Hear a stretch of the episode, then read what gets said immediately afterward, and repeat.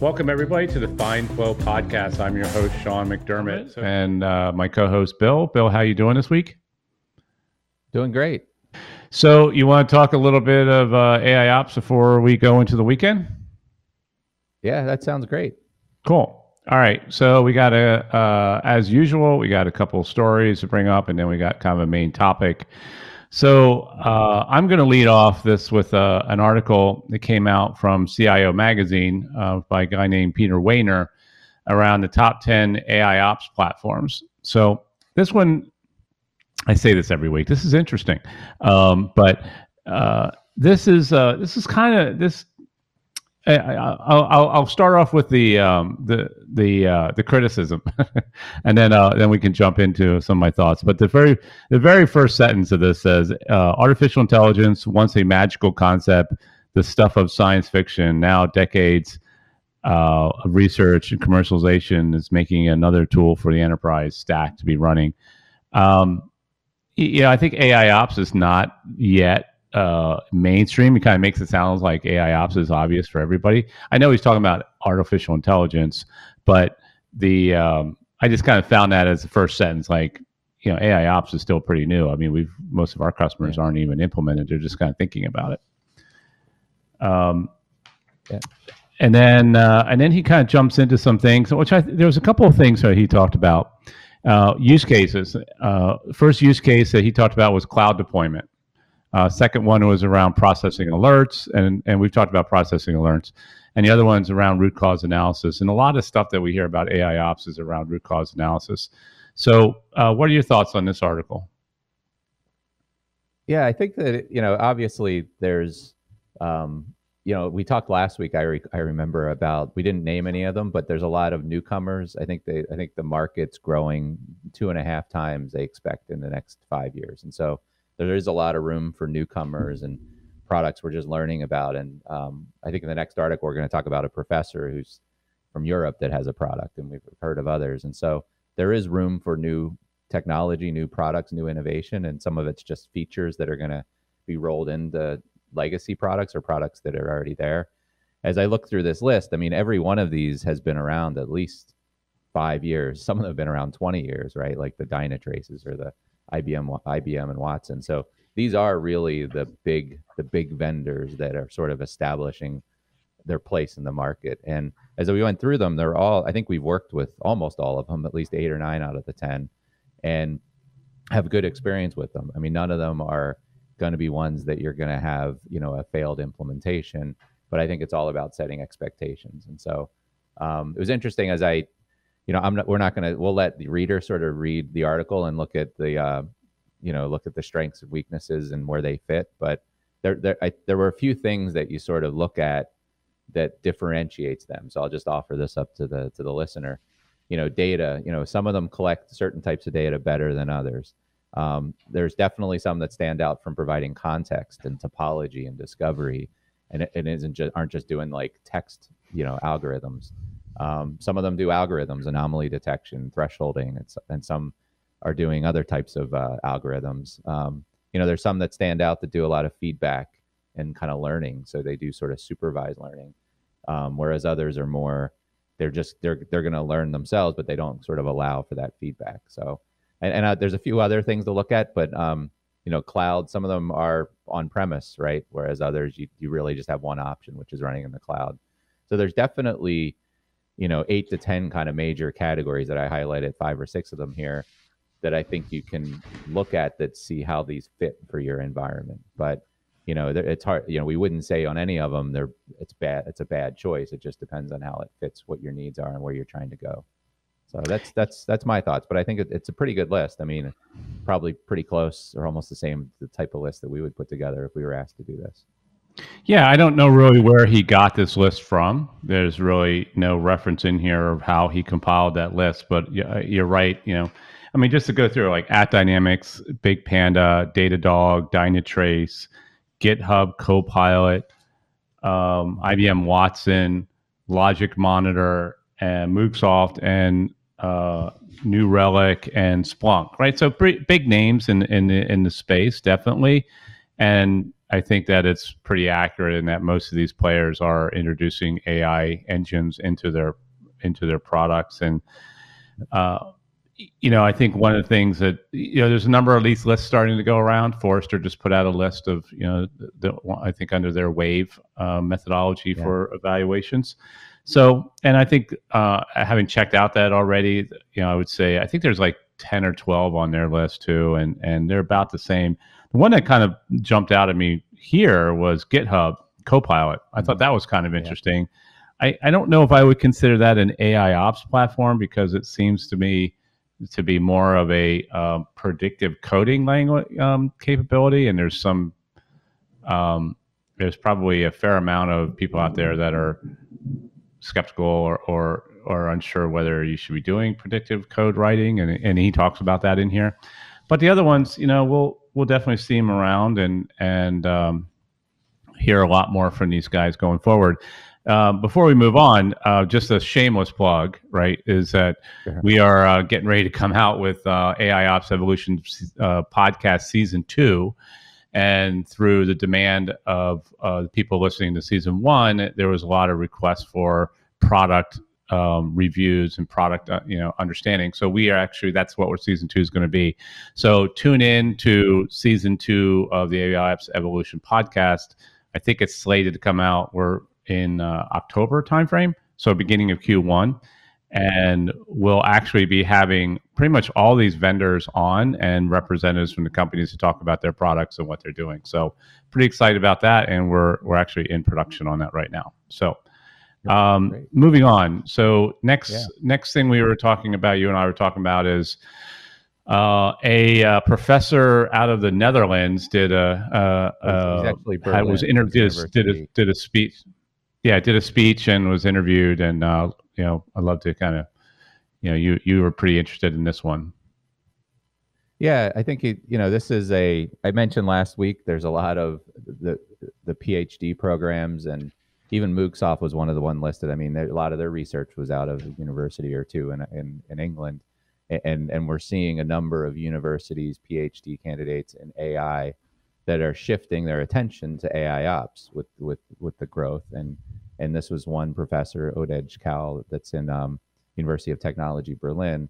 And so I won't mention his product name, but he's involved in a in a product launch that does really log analytics. Um, so he really provided and gave the speech about what what is AIOps, and it's some of the same stuff we talked about, but he boiled it down to a, a few things. Um, you know, one of the You know, we talked about basically breaking down AIOps into three steps: anomaly detection, you know, what looks different; root cause analysis, which is, all right, now we've identified what are anomalies. You're going to see a whole bunch of anomalies. What's the root cause? And then decision-making remediation. So if you are, we actually did work with one customer who gave us a pretty simple point of view around AIOps that, that aligned very much like that. And just if you want to keep it sort of where your investments are going, I think those are three pretty decent, you know, big, big categories. And so, um, you know, the other prediction he made in his speech was that he thinks right now um, AIOps is still sort of growing, but that most companies in two to three years are going to have AIOps in their platform. So they're going to be either upgrading to, you know, platforms that have bring AIOps, or they're going to be investing in others. And they're going to need to do that simply to kind of keep pace. Um, so thought that was interesting. Um, you know, and, th- and then I think he just sort of gave sort of a, a one-on-one, a one oh one sort of introduction to machine learning, and basically said most of these tools are providing rules where you manually go in and say, if this, then this, or group these things by these very specific things, supervised learning, you know, and then unsupervised learning. So he kind of brought an academic point of view, you know, to this, to, to, to this space, and, and he's sort of touting a little bit of the product and what they're doing around logs. Um, so I don't know, Sean, if you have any thoughts about sort of um, where, you know, products like this are going, or any of the thoughts he had in, in the article. Sure. I, I you know, there's a couple of things that I thought, points that came out. One was starting starting with the data, and we'll talk about that in a little bit, because there's a whole conversation we're going to have in a few minutes on that. But I think he's right in the fact that you've got to start where the, the use case for AIOps right now really is around processing data, and where does that come from, where in the I T world. And monitoring and, and log management, things like that, are creating tremendous amounts of data, you know, terabytes, petabytes of data per day. I mean, we have a number of customers that generate multiple terabytes of data a day, which was unheard of like ten or fifteen years ago. Mm-hmm. So, um, and most of them, uh, most customers now are collecting, and most I think people are collecting lots and lots of data, right? And so he talked about start with the data, and that most companies are in a pretty good position to to do that because of their investments in Splunk or Sumo or Elk, you know, Elasticsearch mm-hmm. and that whole Elk stack. So that's, I, I agree with that on there. Um, mm-hmm. He talked a little bit, I, I agree with the prediction, you know, two to three years, I think is going to, most companies are going to uh, be, you know, having AIOps as part of their, their infrastructure. It's just a matter of whether they're going to be bringing in AIOps intentionally, or it's going to be coming as part of upgrades to existing platforms. So like if you're a New Relic user and you upgrade and bring in their A I engine, you're technically using AIOps, but as we've talked about before, AIOps is a strategy. It's not necessarily a tool. So we want, um, so, so I agree with that. It's just a matter of our company is going to be positioned to take advantage of the A I. And the last thing I think we talked about, uh, or you brought up, which I thought was, was a very interesting point. And again, that's what kind of one oh one around machine learning was, rules versus supervised learning versus unsupervised learning. And yep. I think, you know, having been doing operations for twenty some years, right, and being, you know, one of the first MicroMuse guys back in nineteen ninety-seven, the uh, we did a lot of rules development, hard-coded rules into their rules files. They literally would call rules files. And uh, that's been pretty much a pervasive way, pervasive way of doing things for the last twenty years. And as we move into A I, we need to start thinking about uh, machine learning and machine learning models. And, you know, the supervised is really about, you know, kind of injecting uh, known things into the engine with getting it to learn. And you kind of know what it's, you're, you're predicting what it's going to learn because you're kind of teaching it something, whereas unsupervised, where, where we're going, allows you to bring in all kinds of structured data and let the, the system learn on its own. So, uh, what? Go ahead. One thing I'd comment on that along those lines before we move to the other, the last um, topic was, it's interesting. We t- you talk about remediation, and that's his third step: decision-making remediation.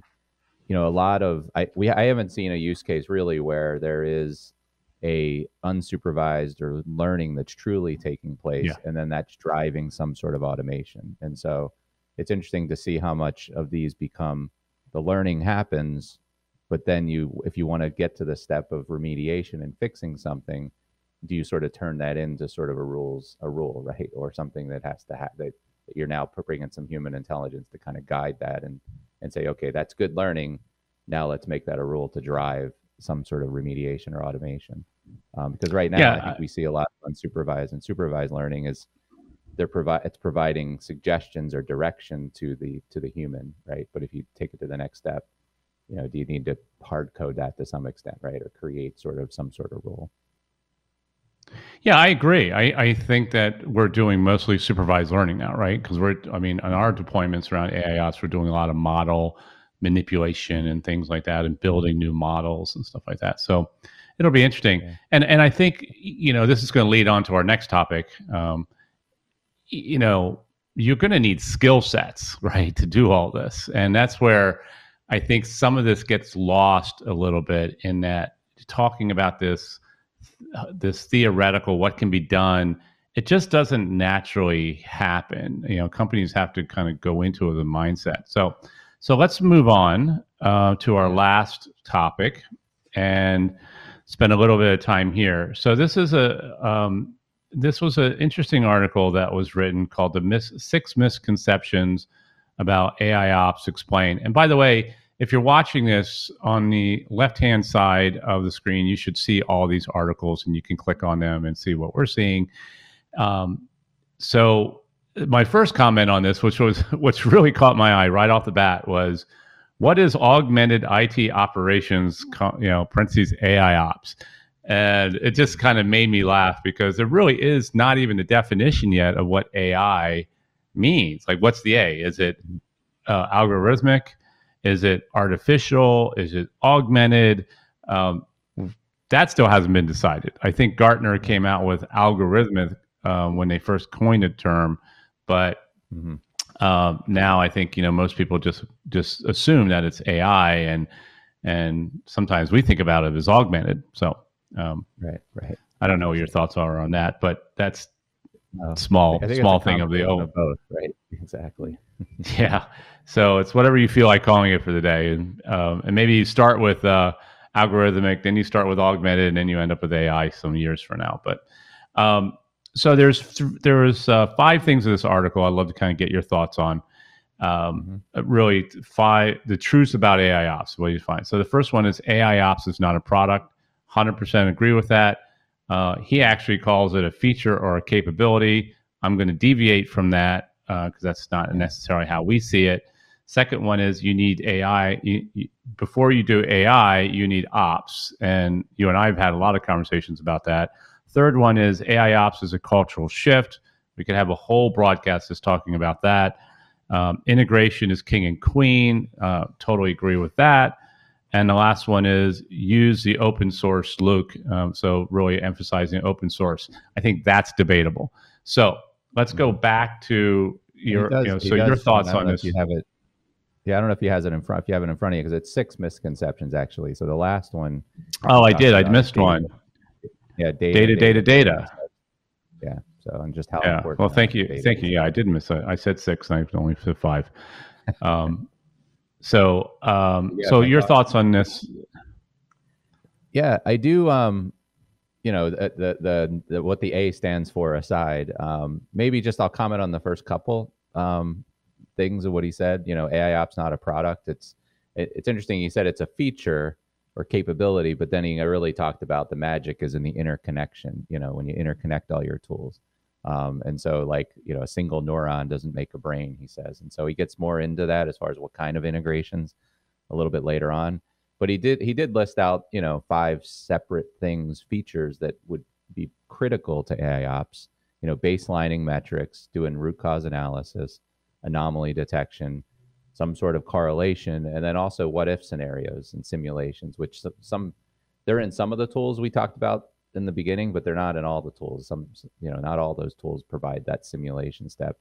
And so what we see is some tools are better at some, some of those things. Some are, some are, you know, better at others, but, you know, pulling it all together for across all of the different domains that sort of interrelate to provide an I T service is really what he talks about the magic happening. And so it isn't about, you know, a standalone tool that's really going to provide all of this, especially across your entire I T infrastructure. Um, You know, and then and then that sort of leads to the second part, which you need ops. And so we've talked about that a lot, that, you know, before you add the A I, you need the data. And he talks about data, data, data at the end is you really need to, you know, look at your data. You got to make sure you're bring, you're not just bring throwing all the junk and all the noise, everything at your A I, or else you're just you're just going to overwhelm it and do work that's not needed. You really want to do what he calls an exploratory data analysis on your data and look at, you know, what what is the data that we really need to pull in that's telling us something about the infrastructure, which may have an impact on performance or availability. Um, and so I, I think that's smart, you know, and, and we've seen that many times when we worked with sort of manager of managers, um, that you do want to throttle and you do want to kind of be smart about what you're pulling into the system, into the, your, your A I, you know, maybe your centralized manager of manager A I. Um, so he talked next about cultural shift. And I know, Sean, you've you've thought a lot about that as far as the organization and sort of the difference, um, you know, sort of from a leadership standpoint and vision and, and the value of of this and that how important the organization is to that. Yeah, I, I think that. Yeah, I, I think that with the cultural shift, right? Because, yeah, I spent a lot of time on this um, because I think people don't understand exactly how much of an impact culturally, organizational, behaviorally, behaviorally things are going to change when you start introducing AIOps into into your strategy. Um, the other aspect of this, there's so there's two parts that he talked about too that I found even um, you know that I kind of focused on a little bit more was the the use of open source, right? And certainly there's a lot of organizations out there that are using open source for, uh, especially in their monitoring, like we talked, I mentioned earlier, like the Elk stack. And, uh, but I, I think that the way he explained, you know, one of the benefits of using open source is to be able to, to go into the coding and see how things are performing at multiple levels. And I, and I, I get that.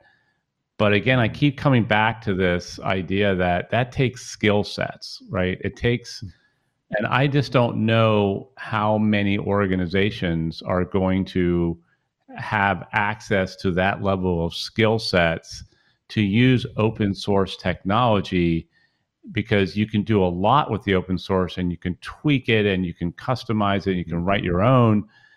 Um, but again, it takes people, it takes smart people to be able to do that. And, you know, so I think there's going to be a lot of organizations out there that are going to be really relying on the market to do that, right? Mm-hmm. And bring the market to to bring solutions and and prepackaged capabilities that they're willing to pay for, because it's easier for them to pay a third-party company to do that versus trying to hire a team of data scientists. And and he brought in the idea of data sciences into this cultural shift, right? So they're they're kind of intertwined, because the cultural shift is going to require you to bring on new people into your into your I T organization that you don't necessarily have today, that is data scientists. But the more technology you have delivered by third-party vendors, like the ones we talked about, you know, the ten we just talked about, may allow you to not rely on as many data scientists coming into your organization. So everything has a balance here, right? And I, I, I again, I thought this article was excellent, right? And it, it just highlights that the, you know, everything has to kind of, you know, operate in balance of, of all these uh, technologies and tools and skill sets and organizational change and vision. That, you know, this is why, you know, we keep saying AIOps is a strategy. It's not a product, right? It's not a use case. It's it's really a broader vision of how you want to run your organization with the introduction of A I into it, and and all the changes that are going to happen. And I and these are pretty good highlights of some of those changes. So, uh, Bill, I think that, uh, that kind of wraps up our time here today. Um, thanks a lot for joining us. This uh, like like you're you're like some special guest. You're on here every week. Uh, but thanks for uh, joining. I hope you have a great weekend. And uh, one, I want to thank our sponsor, Windward Consulting Group, uh, global leader in A I ops. You can check them out at w w w dot windward dot com, W I N D W A R D dot com, or you can Google AIOps investment plan, and they should come out at the top of that. Uh, and so everybody, I hope you have a, I thank you for joining us on this week's uh, episode, and I look forward to seeing you next week, and have a great weekend. Take care.